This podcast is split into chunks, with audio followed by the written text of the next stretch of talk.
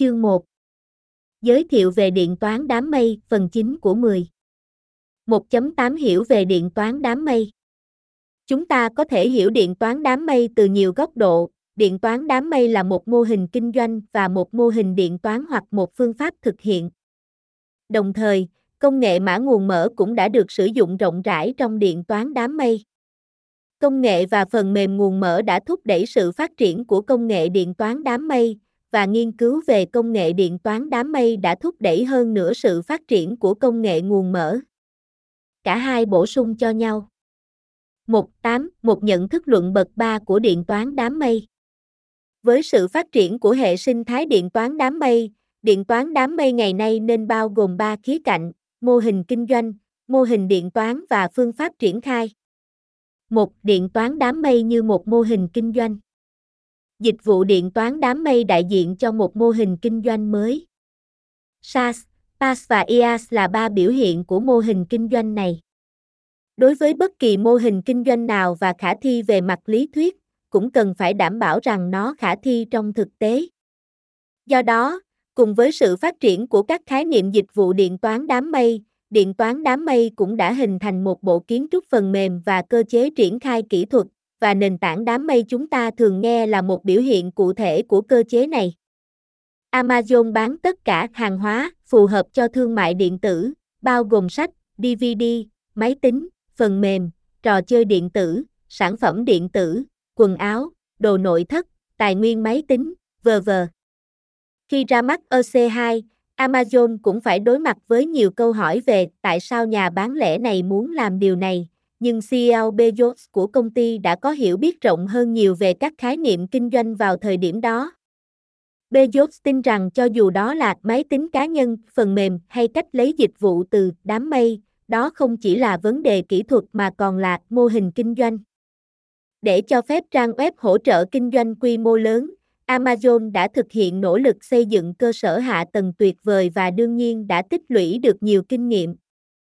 Để bán một số lượng lớn tài nguyên điện toán nhàn rỗi dưới dạng hàng hóa, Amazon đã liên tiếp tung ra các dịch vụ cho thuê lưu trữ và điện toán như ét ba, dịch vụ lưu trữ đơn giản, và E C hai. Bezos nói, chúng tôi nghĩ rằng đây sẽ là một công việc kinh doanh thú vị vào một ngày nào đó, vì vậy mục đích của chúng tôi là làm điều này rất đơn giản. Chúng tôi nghĩ rằng đây là một doanh nghiệp tốt. Mặc dù các phương tiện truyền thông cho rằng đây là thời điểm an toàn cho Bezos. Một vụ đặt cược mạo hiểm sau bong bóng do com, giám đốc điều hành của Amazon muốn sử dụng công nghệ đằng sau trang web của mình để điều hành doanh nghiệp của bạn, nhưng phố quan chỉ muốn anh ta lạc quan về mặt tiền cửa hàng của mình. Nhưng E C hai đã ảnh hưởng đến toàn bộ ngành công nghiệp, và nó cũng ảnh hưởng đến nhiều người. Ngành công nghiệp rõ ràng đã bị lung lay vào thời điểm đó.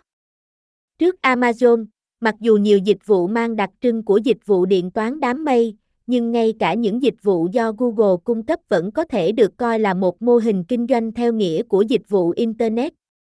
Sau khi Amazon ra mắt IaaS, nó dường như đã mở ra một cánh cửa cho thế giới Internet, nói với mọi người rằng tài nguyên máy tính cũng có thể được vận hành theo cách này và có một mô hình kinh doanh mới được gọi là điện toán đám mây.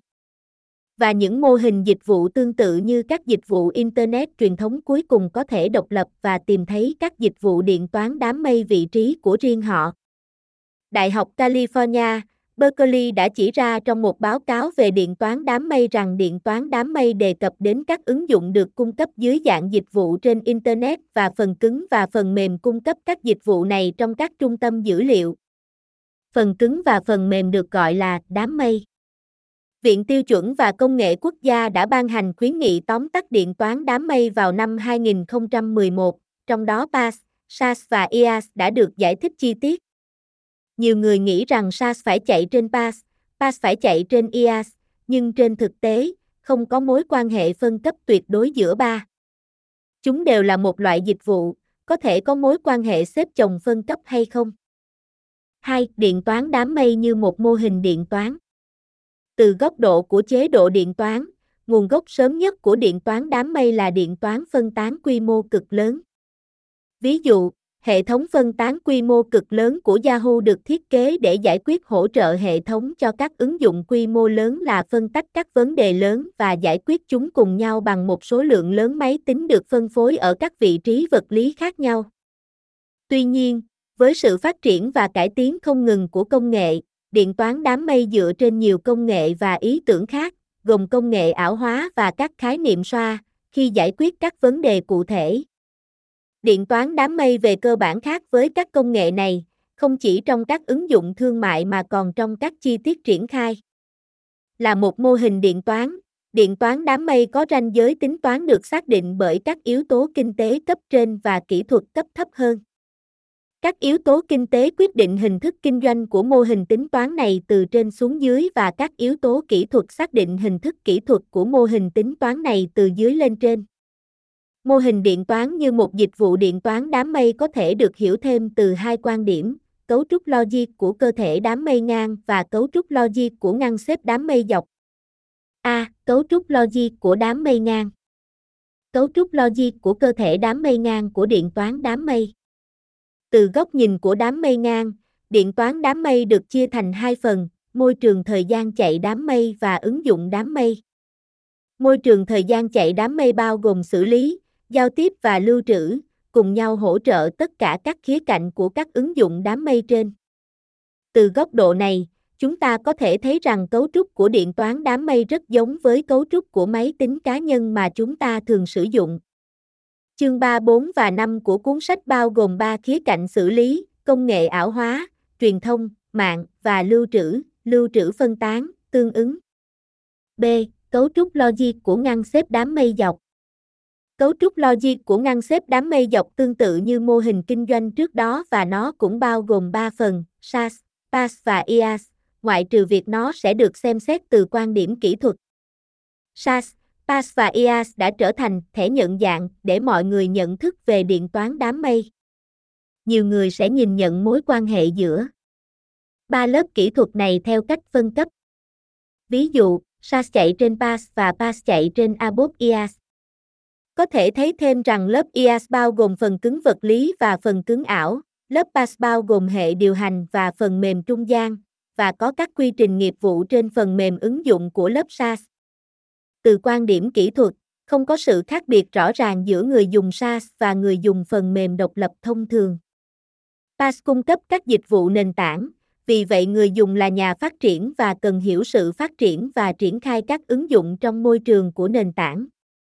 Và IaaS cung cấp các dịch vụ cơ sở hạ tầng ở mức thấp nhất, vì vậy người dùng mà nó phải đối mặt là các nhà quản lý công nghệ thông tin, nghĩa là các nhà quản lý công nghệ thông tin sẽ định cấu hình và quản lý chúng trước, sau đó thực hiện triển khai phần mềm và các tác vụ khác trên đó. Mặc dù mọi người đã quen với việc phân chia dịch vụ theo nội dung do các nhà cung cấp dịch vụ cung cấp, nhưng không có ranh giới rõ ràng tuyệt đối giữa ba mô hình dịch vụ này. Một số nhà cung cấp dịch vụ điện toán đám mây mạnh hơn có thể cung cấp các sản phẩm có cả tính năng SaaS và PaaS và một số nhà cung cấp dịch vụ điện toán đám mây cố gắng cung cấp một bộ dịch vụ điện toán đám mây hoàn chỉnh, làm mờ thêm sự khác biệt trong ba mô hình dịch vụ ở các cấp độ. Mọi người đang dần nhận ra rằng có vô số khả năng của các dịch vụ được cung cấp thông qua Internet và nhiều công ty đã khám phá ra những hướng đi mới cho các dịch vụ Internet. Do đó, ngoài SaaS, PaaS và IaaS, một số tên biểu mẫu dịch vụ mới đã xuất hiện, chẳng hạn như quy trình kinh doanh dưới dạng dịch vụ, cơ sở dữ liệu dưới dạng dịch vụ và bảo mật dưới dạng dịch vụ. Không thể phủ nhận rằng các dịch vụ điện toán đám mây mới nổi này mở rộng khái niệm dịch vụ Internet và cung cấp các dịch vụ thông tin phù hợp hơn với quy luật phát triển thương mại. Nếu sự xuất hiện của Internet đã đáp ứng rất nhiều nhu cầu của mọi người về việc tiếp thu và chia sẻ kiến thức nhanh chóng, thì các dịch vụ điện toán đám mây đã đáp ứng nhu cầu của mọi người về việc tiếp thu, chia sẻ và đổi mới kiến thức thuận tiện ở mức độ lớn hơn dựa trên các dịch vụ Internet truyền thống. Sau khi khái niệm mô hình kinh doanh đơn giản hơn, thuận tiện hơn và chi phí thấp hơn thông qua Internet đã được sử dụng rộng rãi để đáp ứng các nhu cầu khác nhau, các nhà cung cấp dịch vụ đang dần thử tất cả các dịch vụ có thể cung cấp cho người dùng thông qua Internet. Đám mây, vì vậy bây giờ có một thuật ngữ SaaS. Trong đó ít đề cập đến bất cứ điều gì hoặc mọi thứ, viết tắt của mọi thứ đều có thể là một dịch vụ. Bây giờ có vẻ như thực tiễn thương mại của các khả năng mới khác nhau đã tiếp tục phát triển và làm phong phú thêm ý nghĩa có thể có của các dịch vụ điện toán đám mây. C. Điện toán đám mây như một mô hình hiện thực hóa.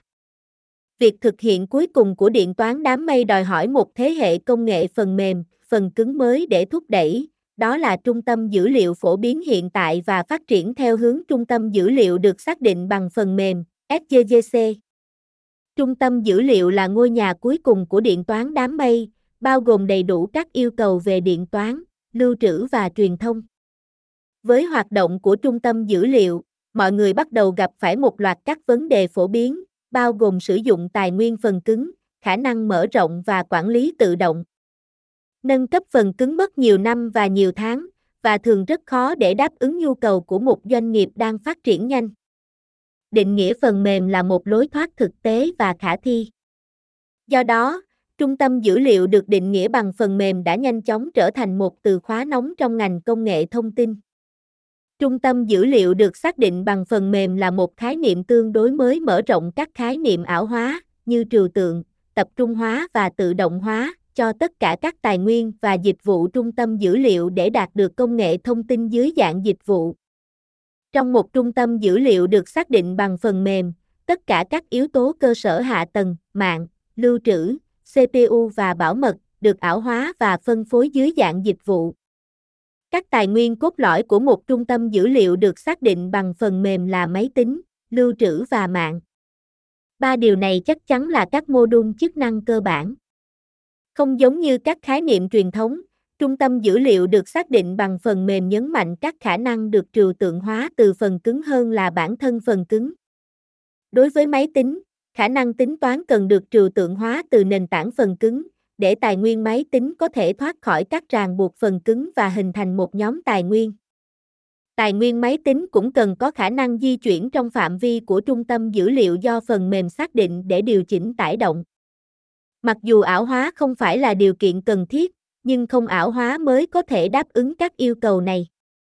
Yêu cầu đối với lưu trữ và mạng là sự tách biệt của mặt phẳng điều khiển và mặt phẳng dữ liệu. Đây là bước đầu tiên để thoát khỏi sự kiểm soát phần cứng và nó cũng là giai đoạn ban đầu để có thể xác định hành vi của các thiết bị này bằng phần mềm.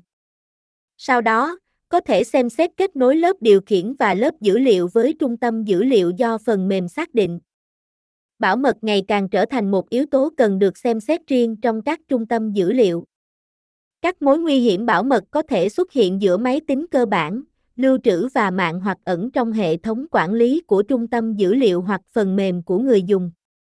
Do đó, cần coi an toàn là một mô đun chức năng cơ bản, song song với ba mô đun cơ bản có sẵn ở trên. Có các mô đun chức năng cơ bản này là không đủ. Một nền tảng quản lý tập trung là cần thiết để liên kết chúng lại với nhau. Quản lý tự động là chìa khóa để tổ chức các mô đun chức năng cơ bản của trung tâm dữ liệu do phần mềm xác định. Ở đây nó phải nhấn mạnh quản lý tự động, không chỉ là một tập hợp các giao diện tinh tế. Một động lực quan trọng của trung tâm dữ liệu được xác định bằng phần mềm là quản lý của người dùng đối với các trung tâm dữ liệu quy mô cực lớn và tự động hóa chắc chắn là điều bắt buộc. Tóm lại, không có mối quan hệ tất yếu giữa các dịch vụ điện toán đám mây, mô hình điện toán đám mây và việc triển khai điện toán đám mây. Nếu một dịch vụ được triển khai với kiến trúc cơ bản truyền thống hoặc tương tự như siêu máy tính có ba đặc điểm của dịch vụ điện toán đám mây, cơ sở người dùng lớn, luôn trực tuyến và khả năng truy cập mọi lúc, mọi nơi, thì cũng có thể gọi là điện toán đám mây. Bản thân kiến trúc và triển khai cụ thể được thiết kế để đưa ra các giải pháp khác nhau cho các vấn đề của người dùng lớn, dữ liệu lớn và hệ thống lớn, cũng là những vấn đề điển hình gặp phải khi cung cấp dịch vụ điện toán đám mây. Do đó, các dịch vụ điện toán đám mây được hỗ trợ bởi kiến trúc và triển khai điện toán đám mây có thể cải thiện hiệu quả dịch vụ và phát huy đầy đủ các khả năng và lợi thế của điện toán đám mây.